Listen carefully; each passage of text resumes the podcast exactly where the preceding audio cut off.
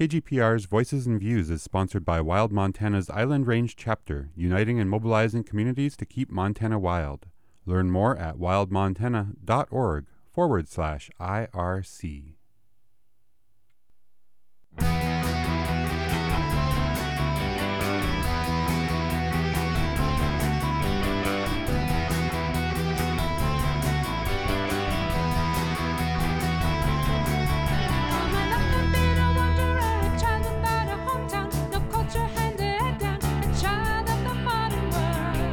Welcome to Voices and Views on Great Falls Public Radio, KGPR 89.9 FM.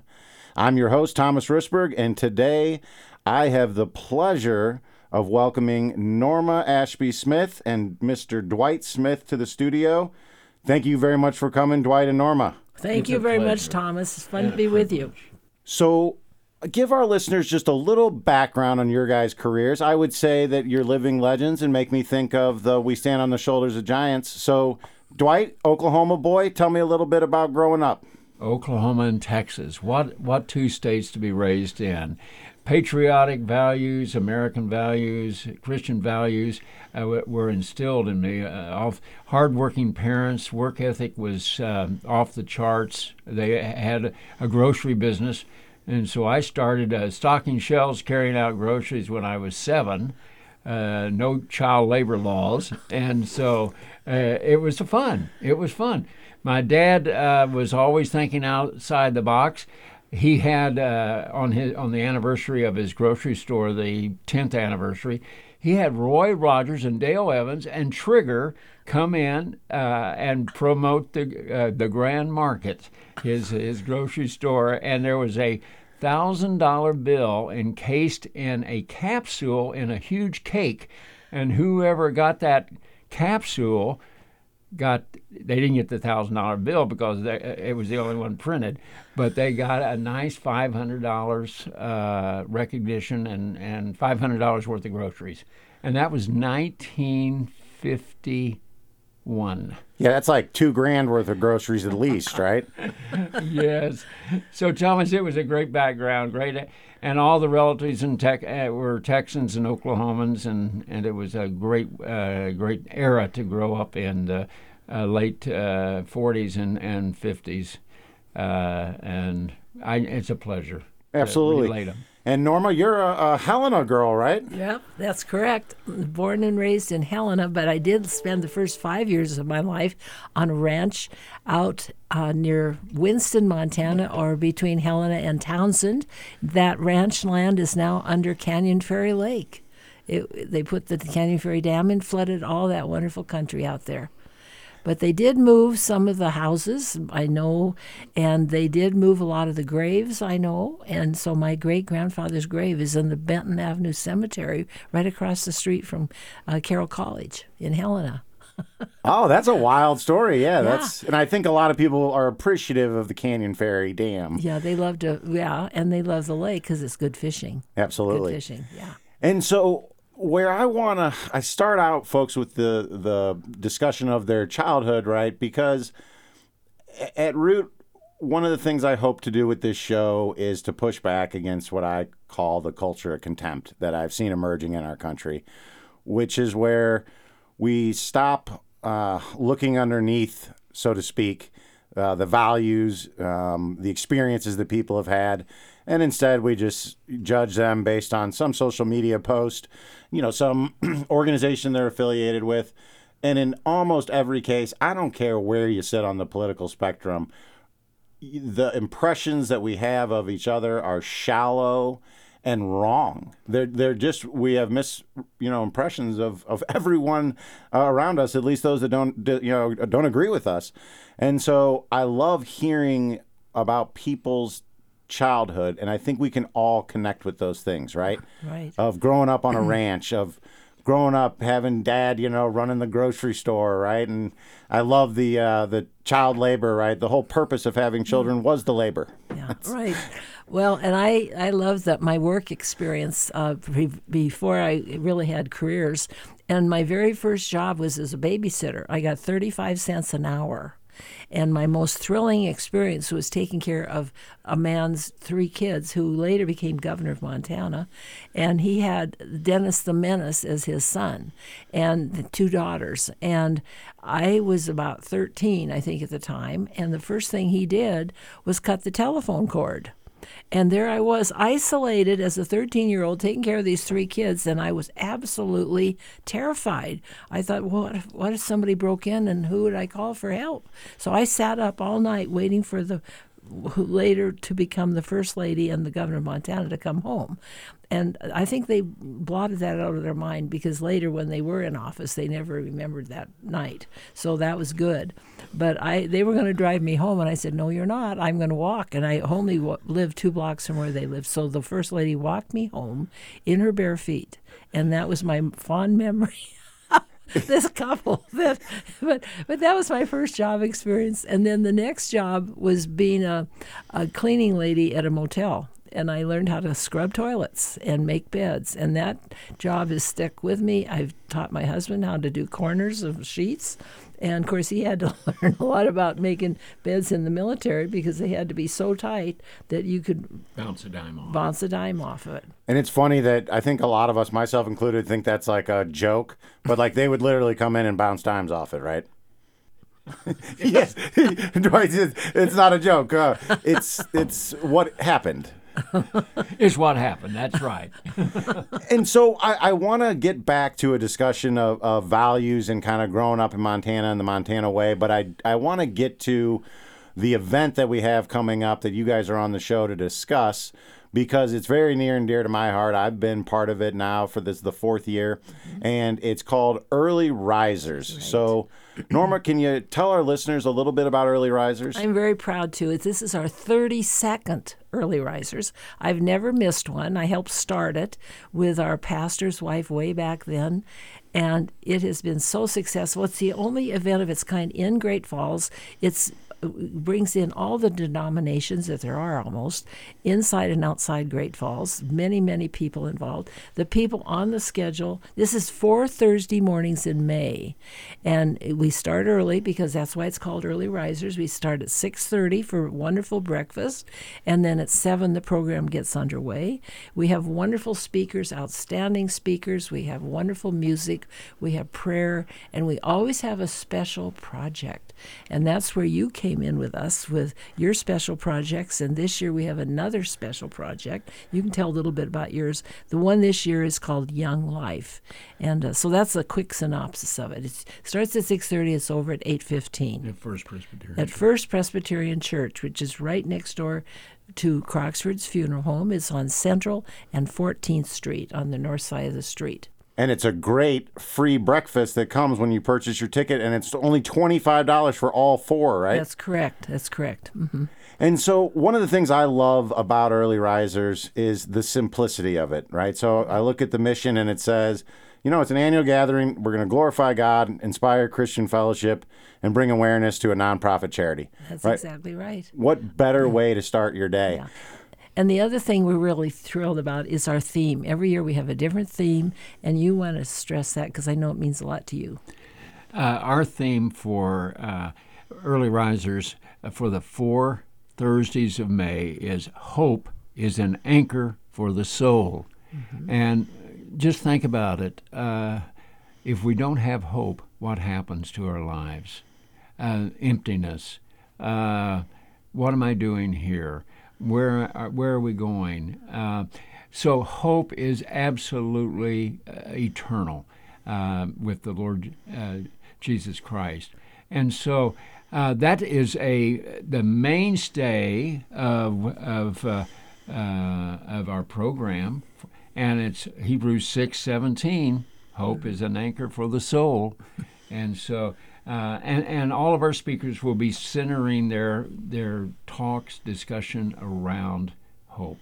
Mm-hmm. Absolutely, and I think the the nonprofit charity uh, really is at root a, a, hope dealer, and so uh, I'll talk a little bit here about Young Life. For, for our listeners that aren't familiar with it, it is a, a national ministry, right? That that has mostly middle school and high school kids, right? And it is. Uh, they meet at Alliance for Youth often at 3220 11th Avenue South, and uh, they do laser tag. They have, you know, dress up nights. Right? They they just have fun, and it's wholesome. Right? We were talking about this. You know, Dwight, you're saying I grew I grew up watching, you know, Leave It to Beaver and whatnot. And I, I say, regardless of, of kind of your your political persuasion, your ideology, having kids come together in a safe environment and enjoy fellowship is something that I think we all want for our kids. And frankly, we just see less of it these days. That kids are on their iPads, they're uh, just kind of isolated in ways that were really just never part of the human experience until the smartphone came along. And I think this is a great way to have kids. Often these are kids that are, are struggling, right? That have uh, turmoil at home, that have, uh, you know, hard getting basic needs met right. They don't always have a meal uh, when they come home from school. And bring them together and give them hope and show them that they're cared and loved for, right? And I think what most people that I, I look up to will say, I don't care what your uh, ideology is, you know, it's all about doing, walking the walk, right? A lot of a lot of talk going on in our society today, and a lot of it's empty. And it's been that way, you know, since t- time began, right? This isn't something new, but these are folks that go out and every day are working with kids that don't have a place to go and they are sharing love, they are sharing hope, they are sharing themselves and their experiences. And ministries like this truly uh, are going to ensure that our next generation feels good about themselves, feels good about the future, and I, I think that's really important to to highlight. And so you're going to hear a lot about young life during early risers, but we're also going to hear from some great members in the community. And I want to kick it back to you guys because I think our listeners will be very excited to hear who all we have coming to speak and then the best music in the city. So, Norma, kick us off with what's going on Thursday, May 4th. Well, a real good friend of ours, excuse me, Lucas Sear. A lot of him, us know him as uh, the owner of Double Barrel, which is a very popular restaurant here in town. He cooks the best food in town and he serves people. I mean, last summer, I guess he gave away hundreds of, of sack lunches to the kids that don't have lunch. And he does that freely. And and you just saw him today. Do you want to mention about Lucas and, and his wonderful little boys that he has? And his wife too. She's awesome. Yes, they're they're fully engaged in any project that they tackle, uh, and Young Life is one of those projects. Um, the, all the kids go to Foothills Christian School, and uh, his youngest uh, son Caleb, uh, uh, who is just the brightest uh, little fella, he he uh, at in the state of Montana, he is the champion bowler of the state of Montana at six years old.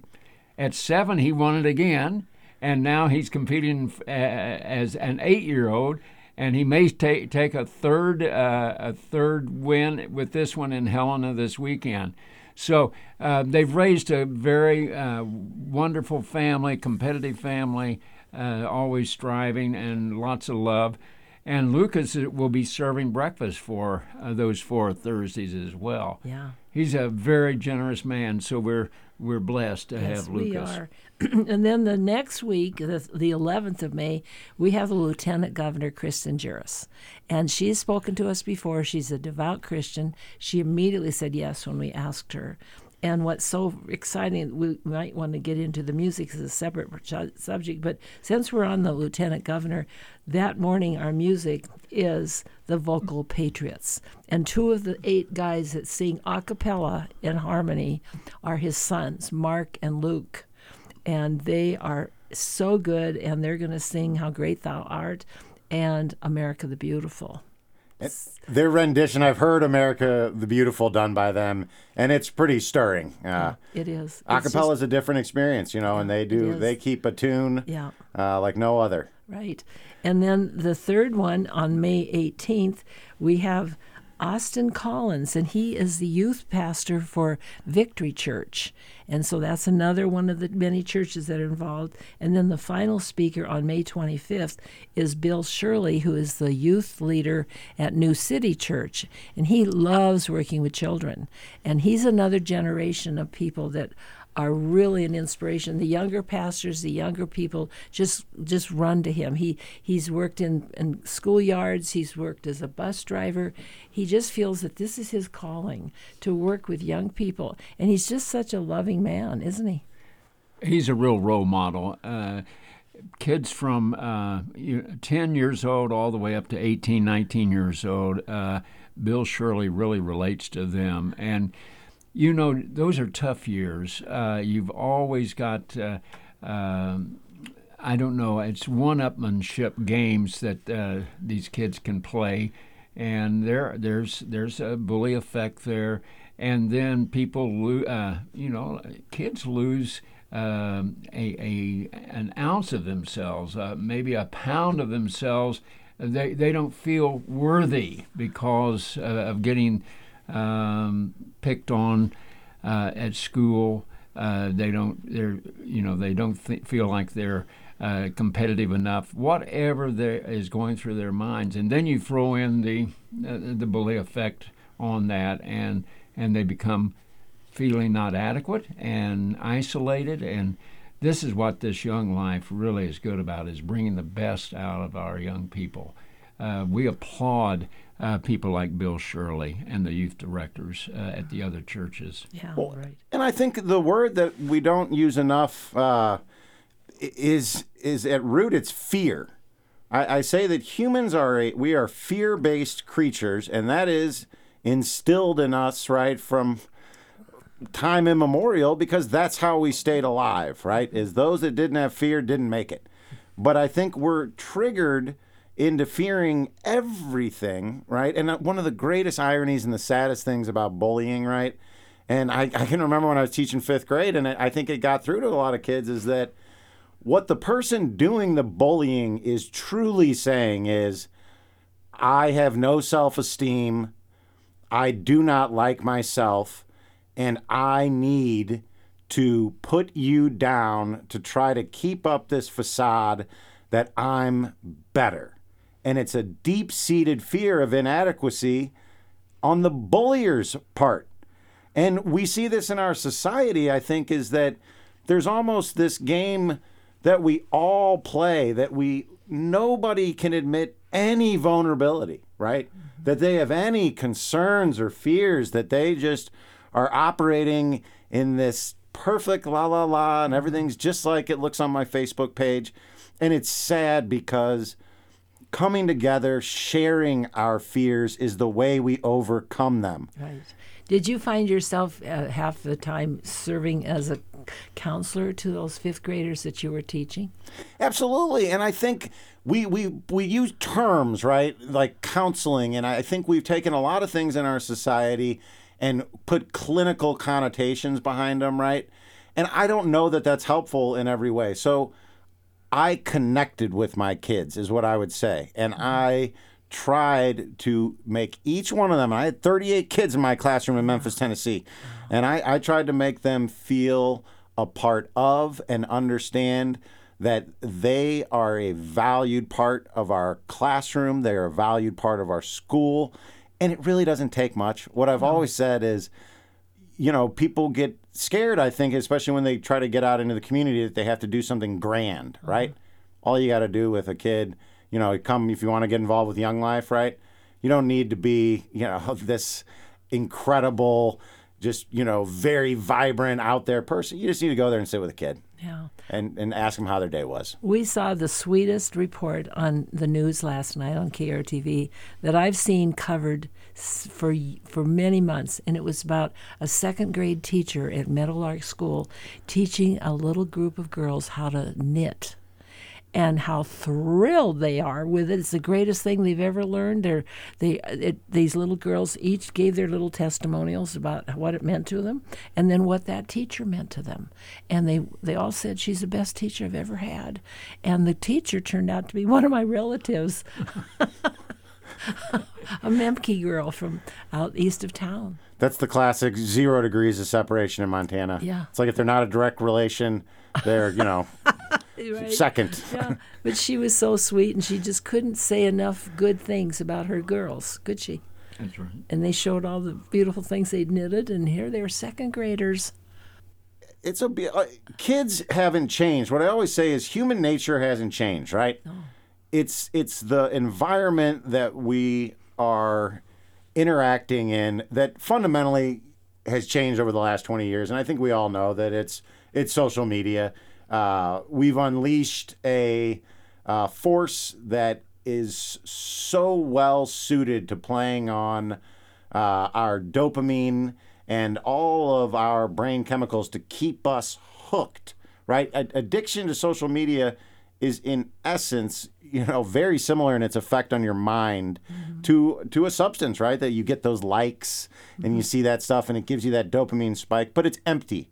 It leaves you with nothing. Mm-hmm. And I think we as a society need to be open. There are some groups that are really tackling this that we are engaged in a vast social experiment on our children. Mm-hmm. They are fundamentally more vulnerable to the algorithms, to uh, very well targeted media that's giving them messages that by and large are not enriching their lives.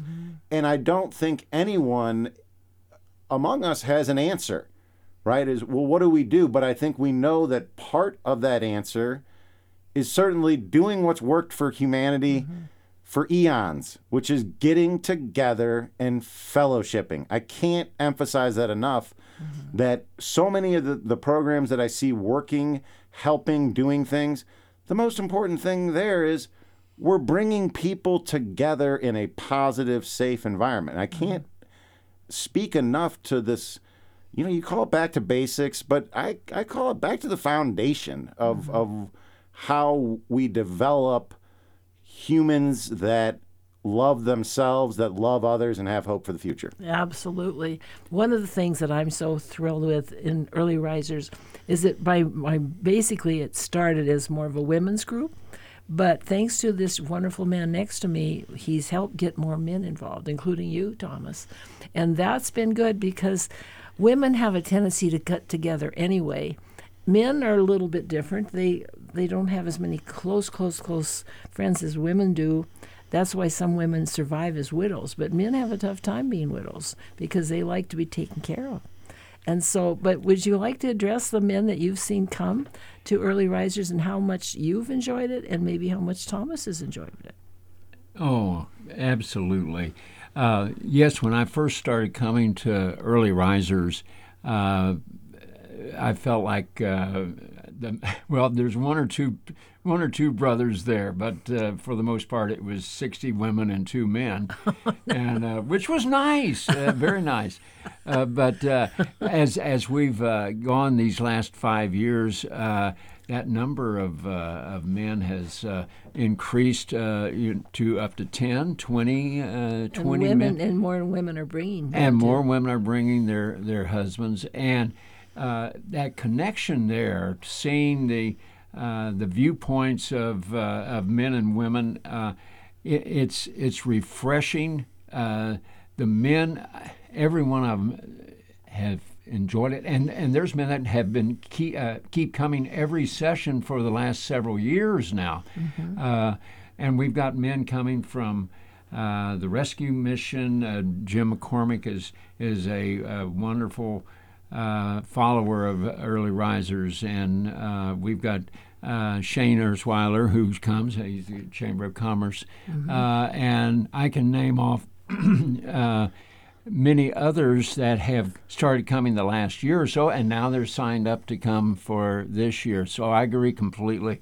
I mean, the Lord the Lord doesn't intend us to be alone. So it's wonderful to see uh, husbands and wives come together in a in a in a common uh, organiz- in a common meeting and enjoying uh, each other and enjoying the Word, uh, uh, Jesus Christ, and enjoying the music. Uh, that's a as Thomas mentioned earlier, it's a wonderful way to start a day. And I want to make sure we just, for our listeners, really have everyone understand that uh, one, this is ecumenical and it's really open to anyone, right? Faith, no faith. This is about coming together and fellowshipping. Right. And I think you will find the most welcoming group of human beings, uh, you know, in, in our little pocket of, of planet Earth. And I, I also want to make sure that our listeners understand the how the, the day goes, right? That you come in, the doors open at 6:30, so every Thursday in May, and then you're going to kick it off with a prayer. Then you're going to hear they call it the service project. So you'll hear Joseph Yisley, who's the amazing dynamic Young Life area director, two days, right? Two days he'll be the speaker. Um, and then after the speakers, you're going to have the musician, and then you're going to have a, a the main speaker, so to speak. And that's where you have Lucas Sear and uh, Austin Collins from Victory Church, Bill Shirley from New City, and of course, uh, last but certainly not least, Lieutenant Governor Kristen Juras from Crossroads Church. But just so people get an idea of how the, the morning unfolds, and you'll be out of there by about eight o'clock, eight and so. Um, it really is nice, and it's something you can do, you know, depending on when your workday starts. It's a great way. I guarantee you, you will be glad you came. And uh, Norma, let us let our listeners know who are these musicians. We know we got the Vocal Patriots mm-hmm. on that second Thursday. Well, we have a pastor who's one of the best singers in town, and that's Pastor Gary Hart uh, from Victory Church. And his wife, I, I hope she's there to accompany him because, but they are a team of, of musicians that you love to listen to. and then down here on um, on Thursday we have the May 18th we have our wonderful duet pay, pay players Paula Jackson our music chairman and Joan Schmidt one of the best organists in Great Falls and they're going to have a duet which will be wonderful and then the final musician is uh, well of course we have um, our uh, vocal patriots that we mentioned on the 11th of May and then the final one is Lisa Wallace who is uh, with New City Church, and she's also the, the chief music teacher at Foothills uh, Community Christian School, and she plays the keyboard and will sing. She was in um, music ministry for like 17 years. She was a pastor of, of music ministry, and I didn't even know they existed, but she's really good. And I really envy her because she's lost a whole bunch of weight. she looks wonderful too. Yeah, so you're going to have Lisa Wallace, and I know Paula Jackson and Joan Schmidt, and of course, you know Pastor Gary and, and Pam mm-hmm. Hart are, are just fabulous. If Pam can come. I'm not sure she'll be there because they got a birthday in the family, but for sure, Pastor Let's Gary. Hart. hopefully we'll she'll hear this and we'll get a little peer pressure. Sorry, Pam. Attend the birthday by all Yeah, means, yeah. but uh, if you can make it, we'd love to have you Yeah. for early risers. Yeah. And so, can you tell our listeners uh, more about you know wh- where do they purchase tickets? Okay. well, we're sending out invitations right now. If you don't get one, let us know. You can call me and I can refer you to our person in charge of tickets. And they're $25 for the four sessions. If you can only get away for one or two, they're $7 each. And uh, or you can come to the door and, and get them at the door because um, my darling husband, Dwight Smith, and I will be at the door to greet you and we'll be taking care of registration. So that'll be good. So it's at First Presbyterian Church now. We're back where we started from 32 years ago at 1315 Central Avenue. It's down in the social hall. And we're really excited to be back there. We loved New City, which really helped us go through the tide of, of COVID, and we love their, their wonderful welcome to us. But we're back at New City. If you want to get your tickets advanced, you just send your check to First Presbyterian Church, 1315 Central Avenue. If you have any questions about any of this stuff we've talked about today, you could sure call me. I, I know a little bit about this since I've never missed one. And my number is 406 590 6798. Norma Ashby Smith. And then we also there's a Facebook page for early risers that has the registration form on it, that has the poster. So if if you you know, I tell you what, it'd be the best decision you made in a long time to call Norma because you'll not just get information about early risers, you're going to get some great Montana tales. but we don't want to have her be overwhelmed. And so you can also go to Early Risers Facebook page, which is just Early Risers. And, uh, you know, you'll see it has the Young Life logo as the profile right now, as they're the nonprofit for this year. And it has all the information you could possibly need about early risers. And this is a good uh, kind of segue into something that I wanted to talk to both of you about as as folks that I know have been involved in just a whole multitude of initiatives in Montana that are service oriented. Um, we were talking about uh, there's a Wall Street Journal poll that came out recently, and it's looking at uh, questions of values in the United States, right? And, and I think we saw some precipitous declines, especially among youth, on uh, the value that they place on serving in the community. And I, I want to say that these are really precipitous drops. So if you go back, you know, to 10 years ago, th- this has fallen by people that say it's important to be involved in the community, right? Has gone down by, you know, like 20%. It's unreal what we're seeing going on. And what I wanted you all to kind of give our listeners is tell us about your community involvement. Let's say a couple projects each that are really near and dear to your heart and and to kind of instill a, a sense of hope and that community involvement is not some dull obligation. It's an opportunity to meet fascinating people and to make a difference. So Norma, I know you've probably got about 30 you could give, but just start out. Well, let's what what jumps to the top of your mind? Well, of course, the C.M. Russell auction. It's been going 54 years, and I almost didn't get it off the ground way back in 69 or 62, excuse me, well, 69, I'm sorry. I get, get confused how long I was on television, so I was on since 62. But 69, the ad club needed a new project. I brought the, I, I'd been to an auction in Geraldine, Montana. It was the most fun thing I'd ever been to. I'd never been to an auction. And it was so much fun. And I came back to the ad club and I said, they were desperately looking for a new project and because they'd had a, a, a lottery and we, it was declared unconstitutional or something because we had a new attorney general. I said, those are illegal. You can't do that anymore. You can't have a drawing for a Cadillac anymore. We were giving away a free Cadillac. So I thought an auction would be fun. So I bring it to the Ad Club board of directors, and I said, "Why don't we call it the C.M. Russell auction because he's our most famous citizen?" And they said, "Who wants to honor a dead artist?" That was their response. And that was the years when I was determined. And I just thought, by gosh, this is a good idea. We've got to hang in there. So I met with a couple of the guys in the club that were leaders in the club. And I said, we've got to come up with a, a different approach. And the three of us got huddled together. And we thought, not only will we honor Charlie Russell, but we'll make it as a platform, a showcase for new and upcoming artists. Well, that appealed to them. They said, well, we'll try it one year and see if it'll work. Well, the exciting thing is this year, the Russell Museum, uh, who had later took it over after we'd done it for, Ad Club did it for about 41 years, they brought in a lot of new and upcoming artists this year. And I thought, Amen, this is the way to survive because you get all these established artists and they move on. They don't particularly need an auction anymore to introduce themselves. They've been introduced. But here we had some this year that were wonderful. And I thought, yay, they've come around. And next year, all the shows are going to be in uh, March, which is Russell month. We're not going to try to have this. Well, they did it for a reason. They had COVID and they had to adapt. But the Russell is going to move back to March instead of having it. They'll have it one more time at the fairgrounds this March, and then they'll all be back in March in Great Falls, and I'm so thrilled.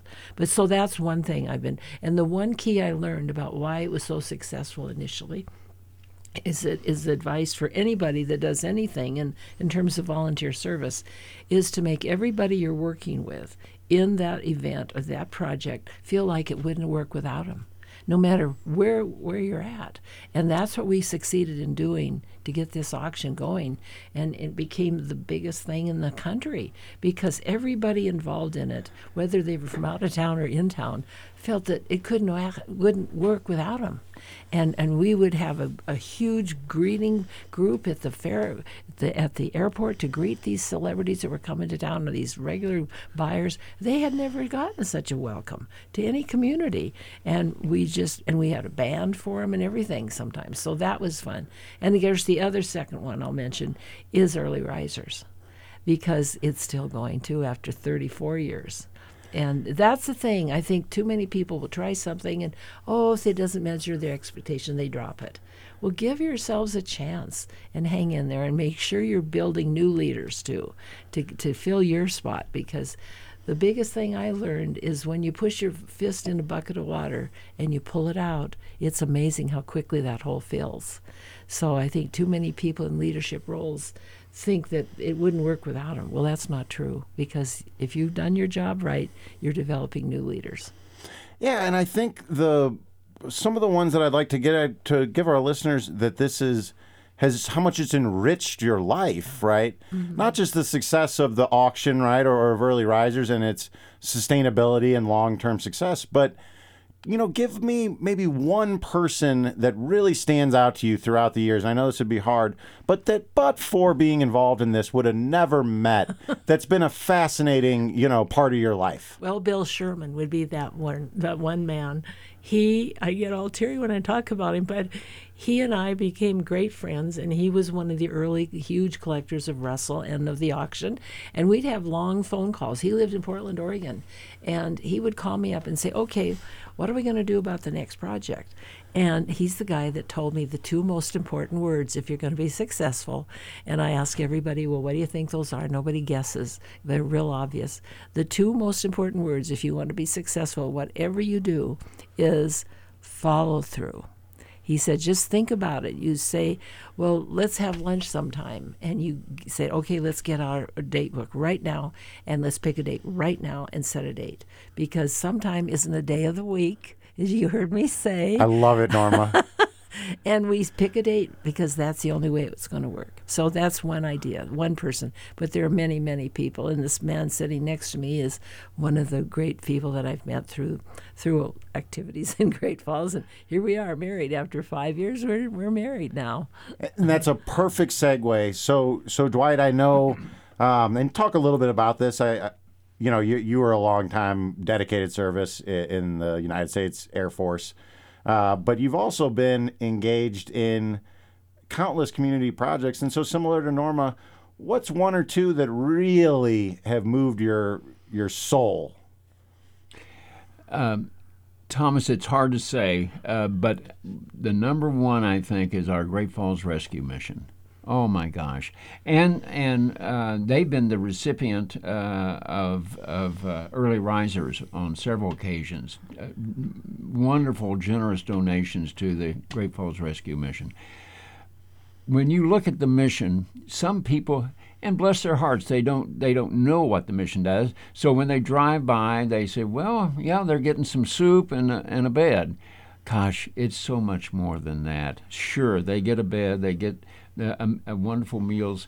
But the big thing is the disciple program. I've seen so many men and women and families come to the mission, and I've been there volunteering since 2011. And they come in broken, and we're all broken, but they come in with having addiction, having uh, dysfunctional families, um, having heartbreaks. But they come there, they're met with love, respect, they uh, they are involved with a, a Christ-centered program, uh, and of those people, I mean, I'm talking about people that were thinking suicide, that were no hope, and they come to the mission. I like I like I term it an oasis in their desert of their lives, and they are refreshed. They are given hope. Uh, they're given Jesus Christ as their Lord and Savior, and they are absolutely transformed uh, these people walk out of there. There's some that, that are going back to their old habits, but they come back and and we, we work with them again. But uh, we'll never know since 1963 how many thousands of people have been saved through the work of the rescue mission. And you know the there's some controversy right in the community that you'll hear about with the rescue mission, and you know I, I'm not going to ask you to comment on that. You know about who they'll take and that you have to go to a, a Bible, uh, you know, study if you want to stay and, and such and such. And that, but something that I really want to highlight for our listeners is go down and see it. Go to the mission. Talk to the people that run it before you have any kind of preconceived notions about what's going on there.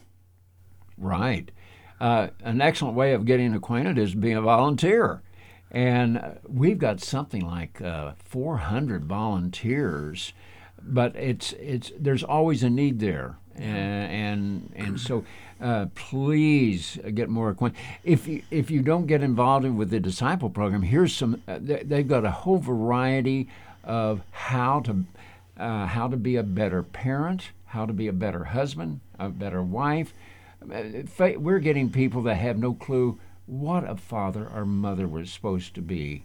They came out of an atmosphere, an environment that there was no family involvement, and they they they're seeing how to be a, a wonderful parent, and they're now they're able to uh, do the basic social skills of.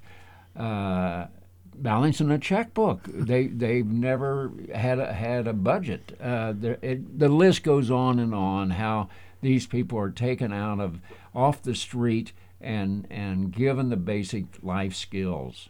And, and something I want to highlight uh, again is, and you may know these numbers better than I do, but is the, the volume I think is important in terms of people don't necessarily understand uh, the small budget that the rescue mission has to the level of service they provide. As I hear it, they, they can have 300 people in house on any given night, correct?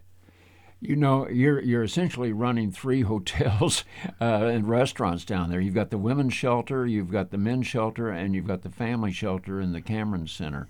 And yes, you can ha- uh, have uh, 300 people that you're responsible for feeding and housing and uh, getting back on their feet. So it is a big operation. And Norma, bless her heart, Norma and Jean Thayer, uh, back six, seven years ago, started the campaign for the Cameron uh, Family Center because there was nothing for families. It was just for the men initially and then women and but nothing for families. And so what they did, their goal was seven million dollars. This was all within Great Falls. Uh, no federal monies involved. No federal monies involved. And so it was a tremendous effort. They not only, Jean Thayer and Norma and other board members, fantastic board members, came, uh, came up not seven million, but nine million dollars and they built this beautiful facility. Now, to run these facilities, guess what? Money and uh, operational expenses, you know, are uh, several million a year. And so to keep uh, keep that, it's all every penny, every nickel is worth uh, is worth it to see lives change. And, and something that I really want to emphasize for folks that may have, you know, a less than rosy picture of the rescue mission is what I can tell you is those folks are not making very much money. They're not making anything close to what they're worth in, in our market economy. And I think that at the very least, there should be appreciation for people that sacrifice their lives day to day to go do the hard work in the trenches. And that goes for anyone, because I really do think that we as a society have to get back to I don't agree with you, you're a wonderful person. And that those things are in no way contradictory, that I can have fundamentally different values than you, fundamentally different belief system. But when I look at the way that you live your life, I can say, you know what? I respect you. I can work with you. We can partner. We don't have to agree. We don't have to compromise our beliefs, but we can each appreciate, respect, and and have true, you know, camaraderie between each other, knowing that we're both here working to help human beings. Mm-hmm. Yes, exactly. you're you're exactly right. we have got one of the most generous towns and, and uh, counties uh, in America. Uh, we have ranchers, uh, we have uh, farmers, and we have people that are bringing in fresh vegetables and uh, beef and chickens, and the Hutterites are very, very good. I can't even begin to list the generosity and clothes. We're getting uh, almost new clothes at uh, at times for people, uh, coats and and parkas and that are so necessary in the wintertime. And so the dedicated staff at the rescue mission. Uh, I can't say enough about them. We've had some uh, fantastic directors uh, in these past few years. The Berger family, and then the Jim Kaiser and Sharon, and now we've got Jim McCormick and Wendy. These people spend countless hours behind the scenes, and the and their staff. Uh, they're all working together to improve and make things happen for those people that are lost and, and have just had broken lives. You know, Dwight, the one thing you haven't touched upon is taking some of the former guests at the mission who come on board as staff. And they're fabulous because they've been there, done that, and nothing shocks them because they were in the trenches at one time. Amen. Yeah, I'm thinking especially your gal at the women's shelter, and she's been a real great addition to your staff. So you've got these fabulous people that were broken and have gone through those years of uh, desolation, and now they've come through the mission program. And you've got uh, a young lady there on the uh, women's shelter, uh, Morgan Stewart, who is just fabulous. And then I, there's four, five, six others on the staff. And let me say this uh, there is a, a, retreat program, a Christian retreat program called Oppentel, and we uh, there, there's four. They're one a quarter, four a year, and uh, they make such a difference in the life of uh, of everyone that goes there. And it's in the Ursuline Center for Friday and Saturday and a Sunday. And we send many of our uh, men and women to uh, the, that wonderful retreat and they come back all restored and refreshed. And and so Dwight, I know you know Norma was talking about Bill Sherman, and I want to make sure I get you. I know have really gone above and beyond. There's one gentleman I can think of in particular, but with folks that have been in the rescue mission, can you talk about some of your personal experiences with people that that you've spent years supporting? Well, yeah, you know, Thomas. Everybody has a story, and people they love to tell their stories, but many times they have nobody to tell it to, or nobody's really interested. And so when you start uh, asking those open-ended questions, which Norma is so good at, uh, the, as an interviewer of 26,000 people in her uh, radio and TV uh, experiences those years, but it, once you start digging into uh, people's uh, background, you you're you're amazed at what I've had people come on the, the rescue mission that, that are living under bridges and, and off the street. And yet their stories, some of them had, were very successful business people. Uh, and yet, whatever the turn of life was, the addiction, whatever, uh, they they sank into Great Depression and, and, and loss. And but yet they're making a comeback. And, and this is your story. I, I want to kind of our listeners to understand what it looks like to really commit to service. I, I'm going to lead you here, the leading question, not the open one, but uh, you did have a, a gentleman stay with you for many years in your basement, correct? Well, it was a uh, it was a living area. it was a, it was our wonderful uh, living area down there, and uh, he had tremendous back problems. He was on his way to be a great athlete and and got injured and and uh, so forth. But uh, yes, we we did uh, have him come and, and stay with us for several years and uh, I think he turned his life completely around. Yes. And that's the thing that I really want to get across is that, you know, even if you're listening to this and and saying I disagree with most of what they're saying, right? Well, ask yourself this: Would you be open to taking someone who has struggled and is in a really tough spot and have them come into your home for years? and and to walk that walk. And I think what I am trying to impart here is that there are a lot of folks on the left, on the right, in the center that their basic desire is to help human beings and yet as a society we are so caught up in what at the end of the day are minor concerns relative to that basic human instinct to love and support one another and to walk the walk. That what we see here and, and it plays out in, in surveys is folks simply will not take the time out of their day to reach their hand out to someone. A lot of it is because they're they're fearful, right? They don't know if they're going to be able to make the connection. Some of it is that they're wrapped up in social media, that they're wrapped up in something else. But I think what I am hoping we can get back to as a society is a universal respect, admiration, and amplifying people that serve. Uh, I have gone through history. Um, you know, and my joke is it's it's war, disease, and famine, right? That's I'll give you the headline of human history in three words. Uh, any objective look back at human history and then fast forward to today shows you a society that is prosperous in ways that no human being 100 years ago could have imagined and only a tiny fraction of current humans living in other countries could even really grasp. And yet, we see depression, suicide rates that are through the roof, addiction, and I, I, I try to put my finger on it. What's the what's the change, right? And there's a whole variety of things, you know, that we could talk about this for eons.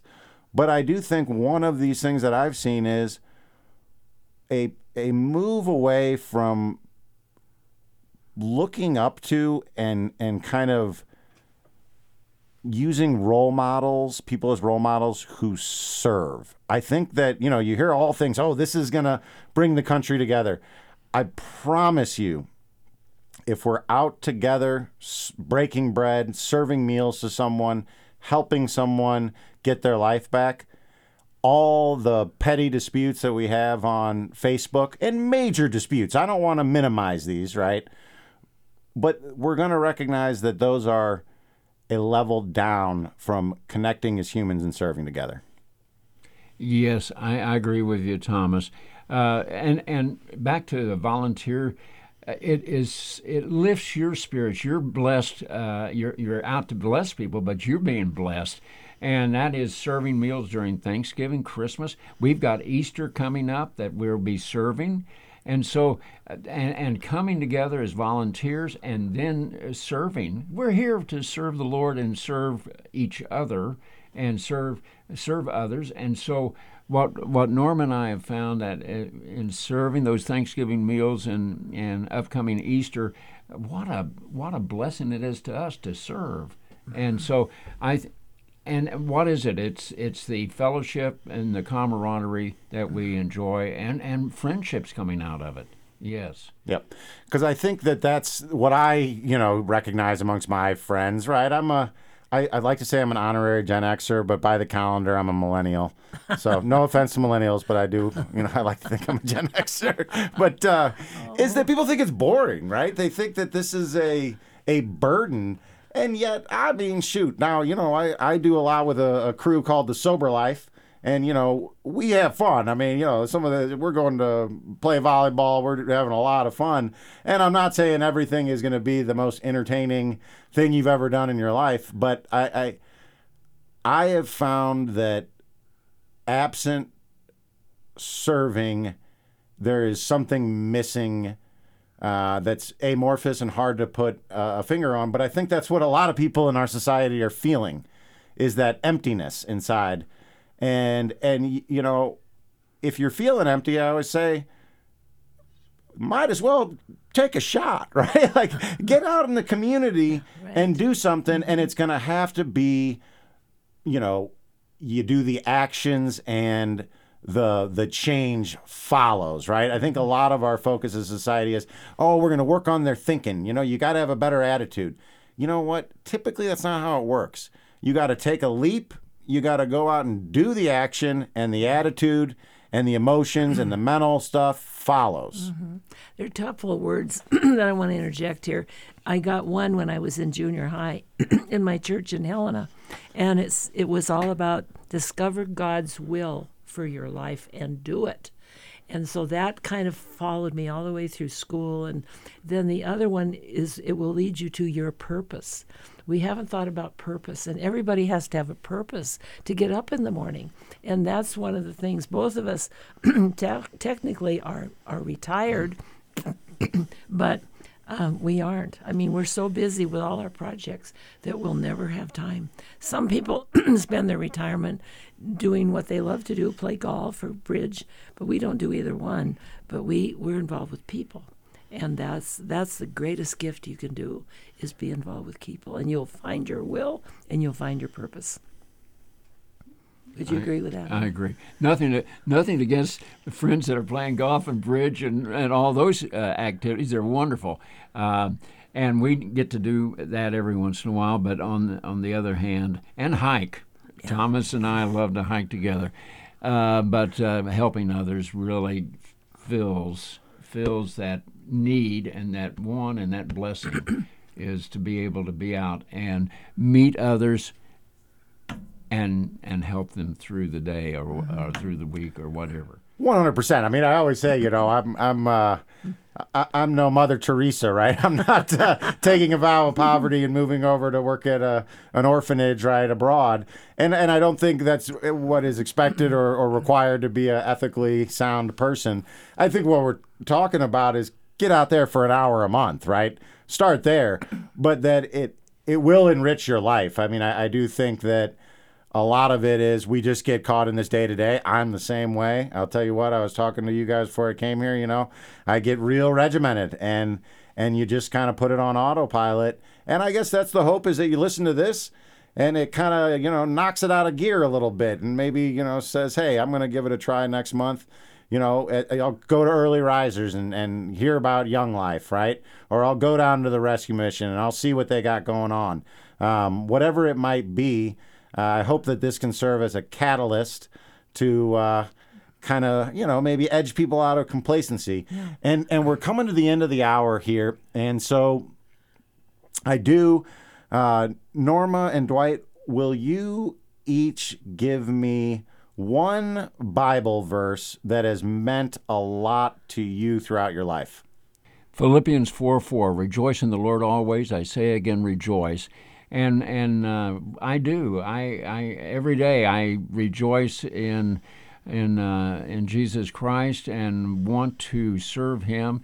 And uh, our church, uh, New City Church, is is in an exciting, exciting uh, growth period. I, I used to know maybe 20, uh, 80%. Now I know 20%. We've just got such a uh, such a movement going on, and we've got some wonderful churches here that are inspirational that would fill an empty heart. And so I, that has really helped me uh, tremendously. Is is finding that uh, Jesus Christ is real.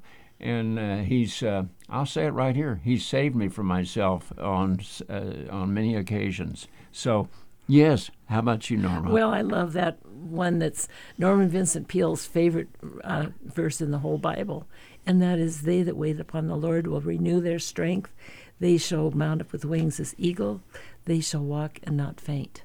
And I love that. And uh, when I get tired, I just say it over and over to myself, and just remember that He is our strength. Yes. Amen. Amen. Amen.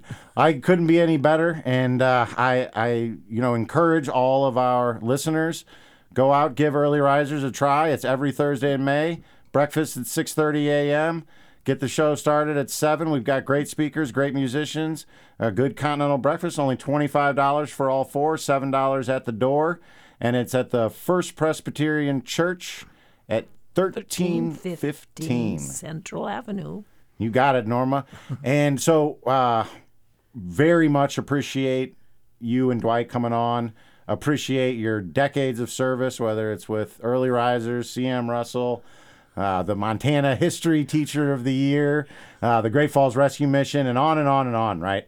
And so, uh, just humbled, honored to to be sharing the mic with you here, and uh, thank you so much for coming on Voices and Views. Thank you so much, Thomas. Double back at you, Thomas. Love you.